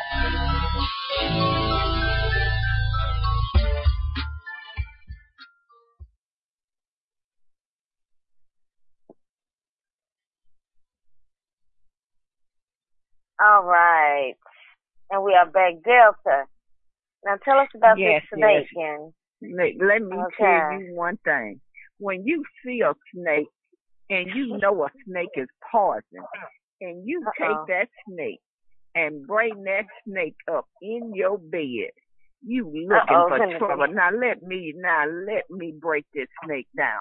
When you know this snake ain't got no job, when you know this snake ain't got no Uh-oh. car, when you know this Uh-oh. snake ain't got nowhere to stay, and when you know this mm-hmm. snake can't pay no light bill, when you know this snake can't pay no no water bill, when you know this snake can't buy no soap, after he done mm-hmm. dust you off on your behind, and then then he can't buy the mm-hmm. soap to wash it off.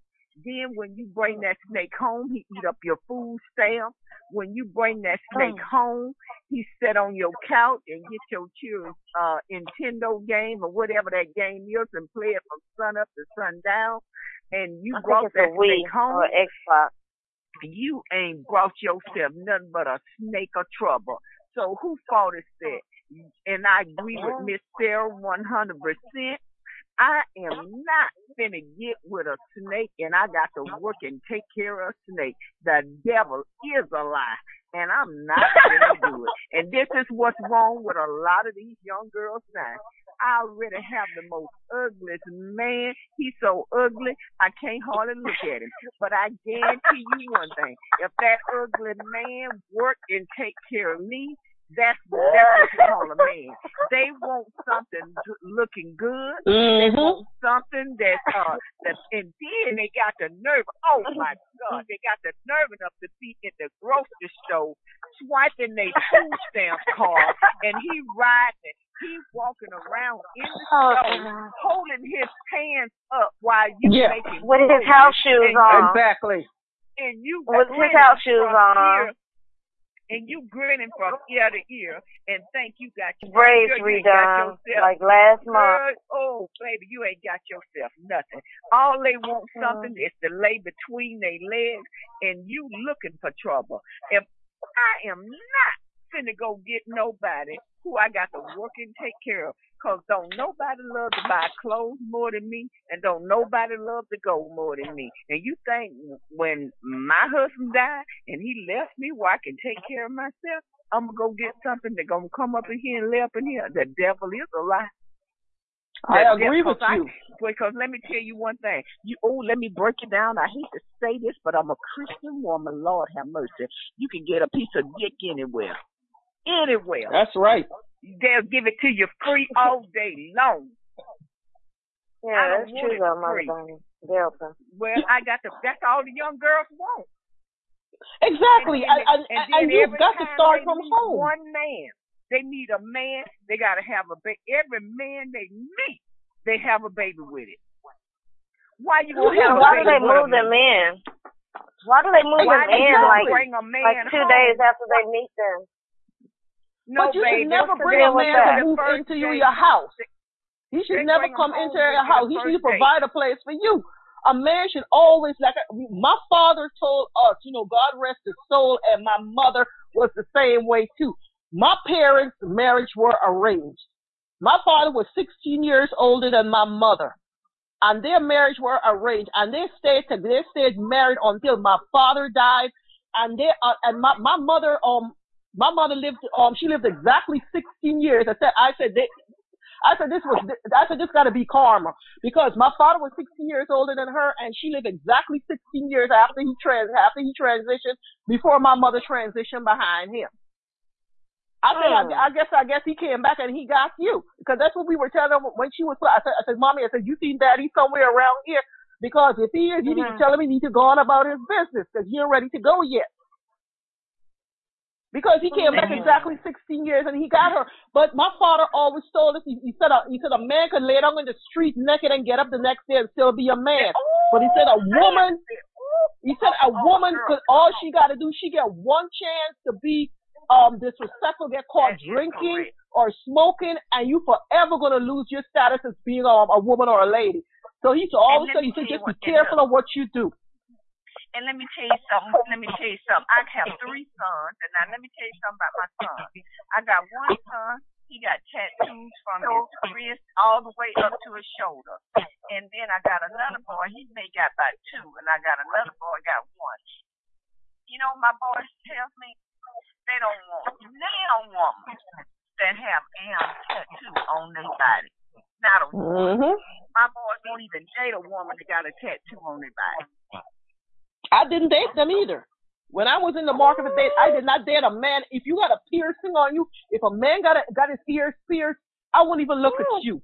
If a man got tattooed, I don't look at you either. And if a man wears too much jewelry on him, I don't want you because first of all, I'm not looking for another woman. I like a man. I like dick. I don't want a, a man that's, that's in the mirror more times than me. Because you always up in the mirror fixing your hair and doing everything right. else. Wearing all this flashy jewelry and clothes and, and, and um all these pastel colors. No, no. I And wear then- pastel, not then- you. And then they ain't got enough salt. You ain't even got enough salt to come put in my grits to stir my grits. You ain't even got enough black pepper to throw on my eggs. You better get out of my face. Delta, talking to the phone a little bit better. Could you Oh please? yeah, because you sound in distance. You sound like you echoing. Yes. Can you hear me? And, and, and it's I said, why would you want a man that can't even throw salt into your grits and can't even throw black pepper on your eggs? Mm, I know. Now, Oh, can I say now that's something? a mighty, that's a Yes, Mr. Brown. We haven't spoken all night. Let Mr. Brown Go get ahead, his Mr. piece in. I'm sorry. Go, go ahead, Mr. Brown. I'm sorry. Yeah, first, first I want to say I want to thank everybody for your prayers while I was going through my health issues because uh, I'm doing pretty good now. Uh, the next thing is that when we look at these young boys, and I heard what everybody had to say, I blame that primarily on not on the males, but on the condition that the black male has been placed in. Okay, when the black male in the early 60s and late 50s was taken out of the home environment through sociology, they, the woman, the black woman, was given a, a check. She was given free food, free health care, and a Section 8 or public housing community home. White sociologists were saying to our women here, you do not need a black. That was the ruinization of the black male. That happened over 50 years ago. So when you look at that transition, there are always tricky cases where you have black men who have been very responsible to their family. But I think a coin has two sides. You got heads and tails. There are some unscrupulous black women out here who are just as snaky and gold diggers as we have unscrupulous black men. And there are some women out there who make things real hard for black men.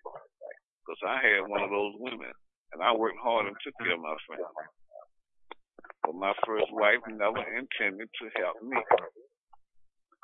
And I for many years. So at the end of our relationship, I was always painted as the bad person. I paid every bill in my house.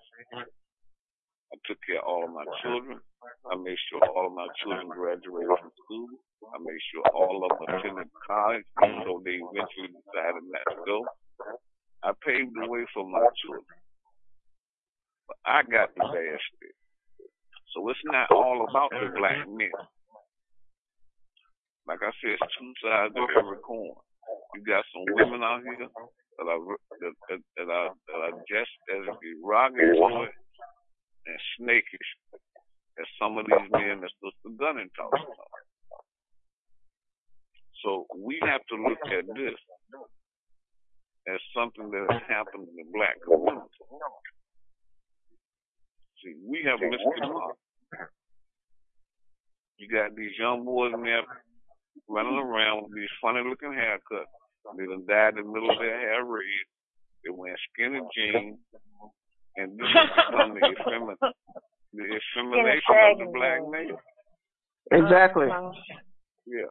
See, and and and, and uh, I just left a meeting tonight where we're dealing with a situation up here in Salisbury, Maryland, where young young kids between the ages of 16 and 12 are hanging out after one o'clock at night. Okay, now this is a high crime area, but there's not a lot of murders on the Eastern Shore.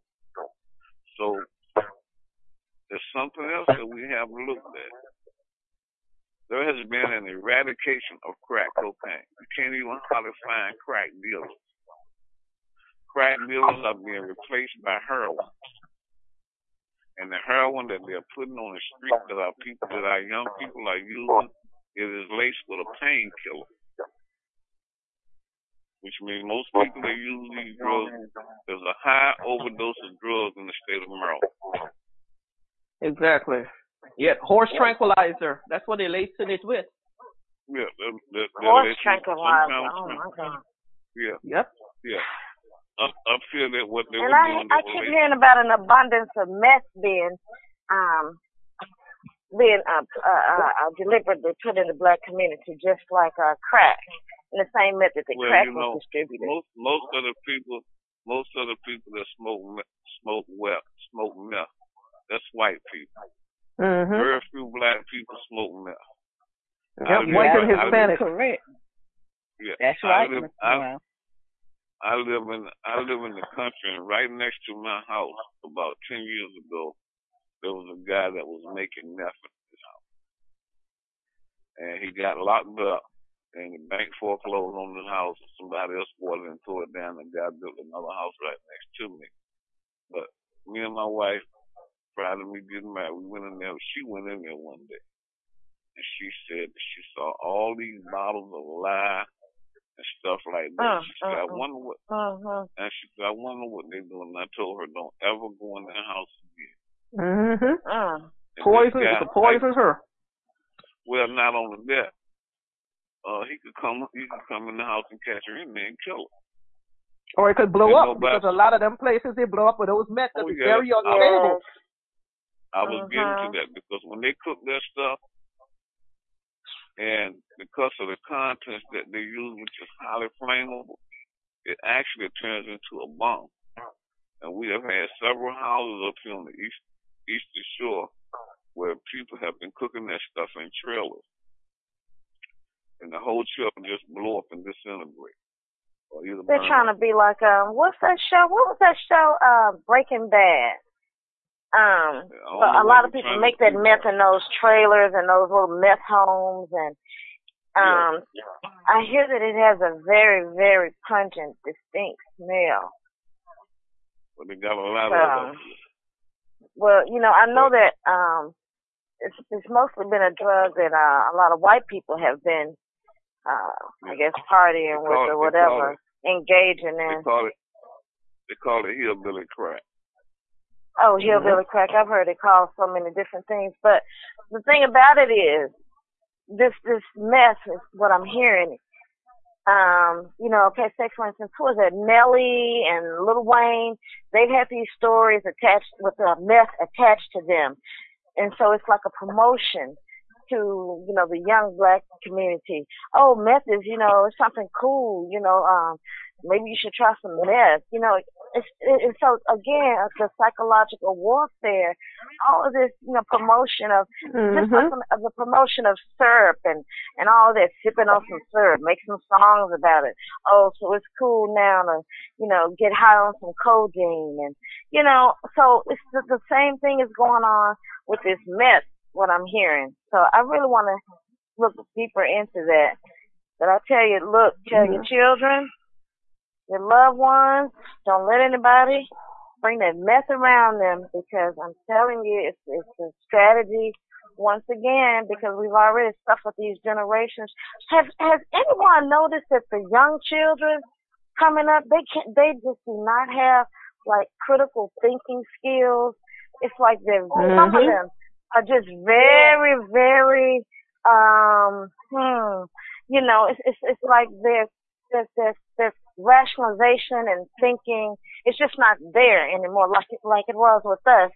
You know, we were children and we were very inquisitive and We read. We read books different on, that I I, I remember in us as children versus these children They have too now. And I don't know if it's now. all the vaccinations and the hormones and the food or the stress of being black. You know, No, distractions walking while on- black and breathing while black, while black or what? So Yeah. I, I, I would like to hear lot from of- somebody else too on that. Has A any, lot of anybody these- noticed a it or is it just me? We have we have two things that have have hurt these kids. One of them has been lead contamination in their system. Living in old houses where the paint had lead-based paint in it. Did I lose everybody? other- No, we still here. Um, you, you you can't hear us. Mr. Brown was speaking. Hello. One of them has. Yeah, I'm here. Go ahead. She must can't hear. Go ahead, Mr. Brown. So I want to One know of them is is that just me? Can, Oh, Black did- Rose. we just lost her. Hold on while I get her back. Okay. Oh, please. Thank God keep- Scotty is there.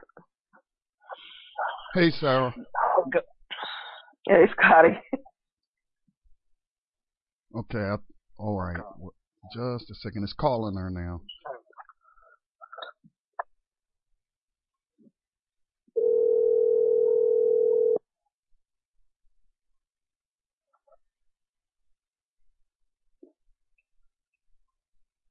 okay. So anyway, All right. those Well, I those was- are my thoughts there. So yeah, what are your Well, thoughts? What what I was saying is that we have to look at crack cocaine came on the scene 35 years ago Mhm. by design. Mm-hmm. 1980. Okay, that was 35 years. Look at the people that were addicted to crack cocaine.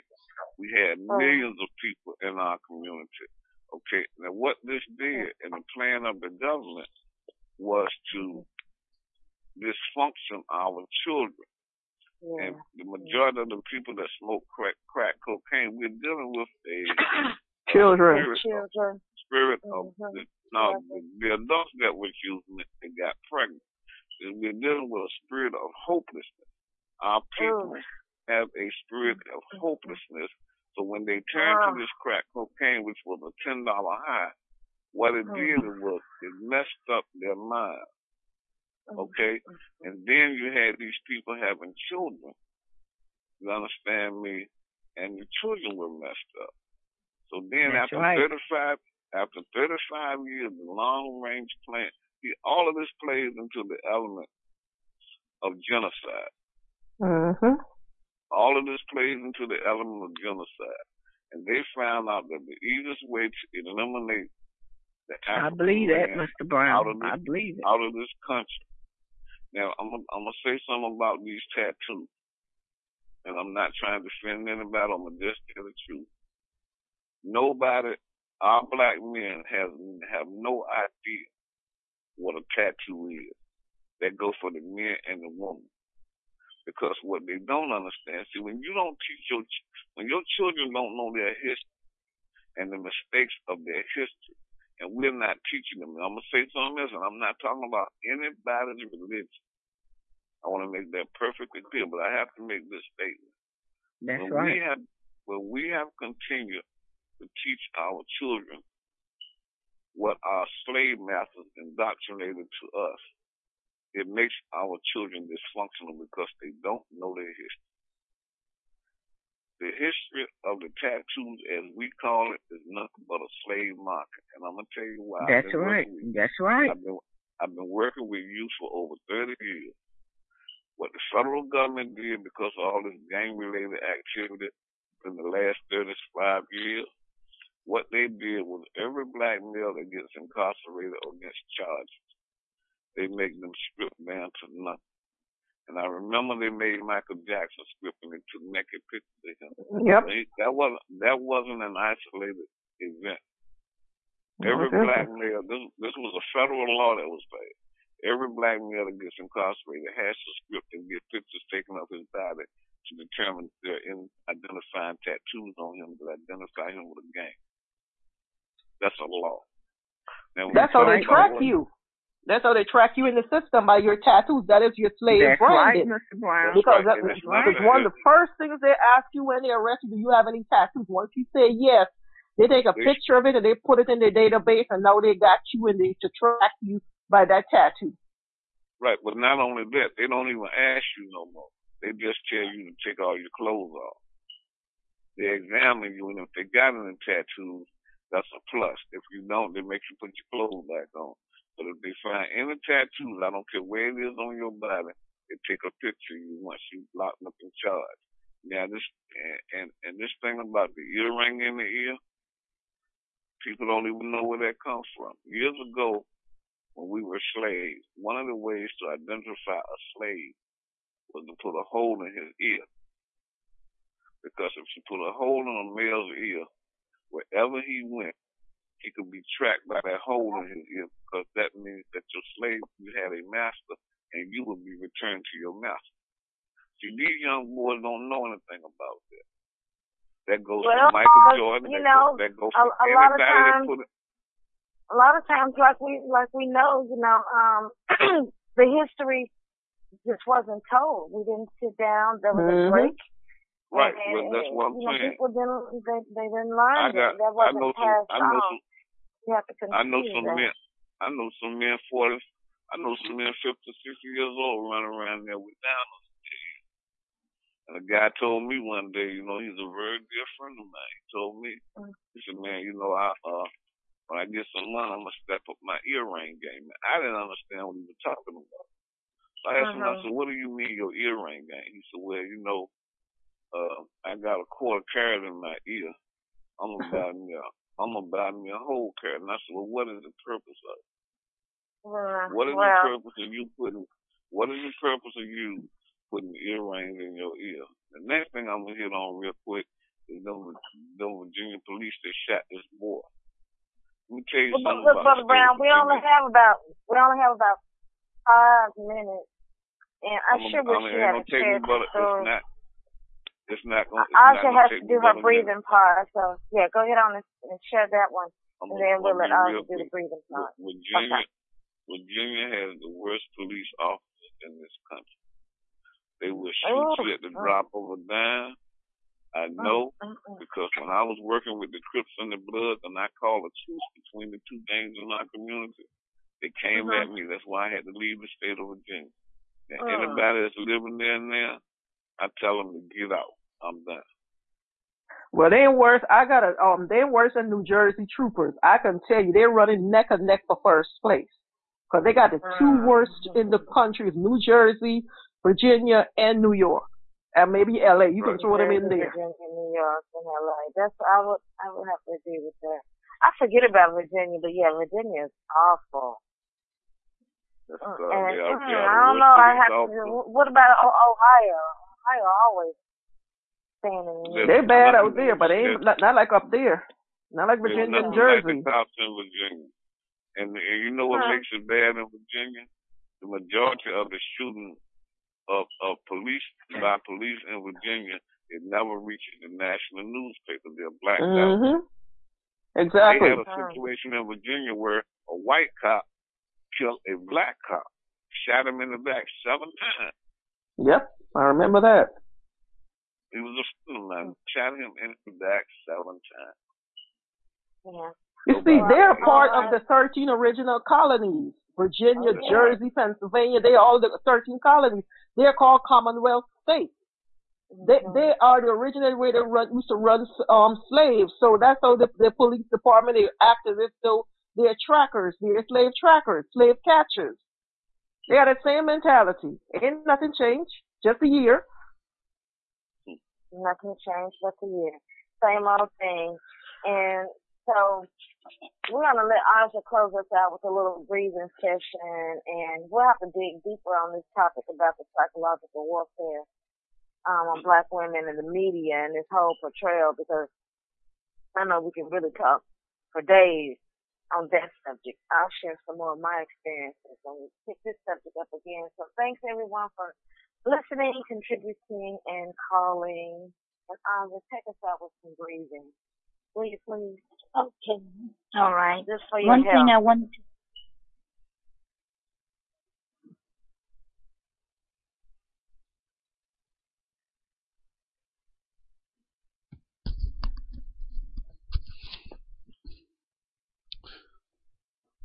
Sister Black Rose, you there? I'm here. Yeah, the conference line dropped on us. I'm getting back in. Oh, This service is provided in high definition. Access code accepted. This conference is being recorded. Q&A session started. we give to a particular thought, the more power we give to it. So if we concentrate our thoughts on something that is bad, that continues to happen with all these distractions, then we get, we make it stronger and bigger and more powerful. So let us also focus on our, our, uh, recourse, our, our positive of, of what is to be done. So I want everyone to softly close your eyes because after all of these, these continued distractions that are happening, we tend to get tense and we tend to forget to breathe properly. We start breathing from our chest instead of breathing from our core, which is our, our breath is our life force. So in other words, when you're not breathing deeply from your stomach, you're cutting off your life force. You're committing a slow, uh, uh, suicide of yourself. Okay. So do these breathing exercises periodically. You can't breathe like this all day, but just stop sometimes and breathe like this. So softly close your eyes, relax, drop your shoulders, relax your forehead, relax your jawbone, relax your tongue, relax your throat. Take your neck and just kind of roll it around gently from side to side. Okay. Now we're going to do abdominal breathing. So you place your hands on your abdomen to start, and once you get the the hang of it, as some of you already have, you can uh, remove your hand. But for now, put your hand on your abdomen. It doesn't matter which one. I use my right. And inhale through your nose. Keep your lips softly closed. Fill your lungs with fresh air. Bring the nose, the air through your nose, down your throat, past your chest, and down to your abdomen, is your core. Okay? So your hands should be filling out as you breathe out. Then as you exhale, you're going to exhale and your stomach deflates and it goes back flat or goes toward the back of your ribs. and you're back. So let's try this again.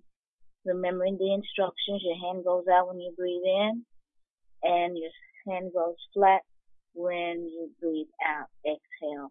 And we're going to hold it for a second. We're going to breathe in to the count of four. Breathe in. One, two, three, four. Hold. Breathe out. One, two, three, four. Breathe in. Slowly look to your right. Hold it. Breathe out. Bring your head back to the center. Breathe in. Slowly move your head to the left. Hold. Breathe out. Slowly bring your head back to the center. Take a deep breath in. And as you exhale, drop your head to the back. Inhale. Bring your head back to the center. One more time as you inhale, think of all the wonderful gifts that the universe has to offer you as you inhale them. You are inhaling all of your wonderful gifts. Visualize this. Hold. Now exhale all the negative energy that you've taken in today. Ex- exhale it out. You no longer need it. Open your eyes, smile, you're alive, be grateful. Remember the best book you'll ever find is the one inside you. Read it daily. Namaste.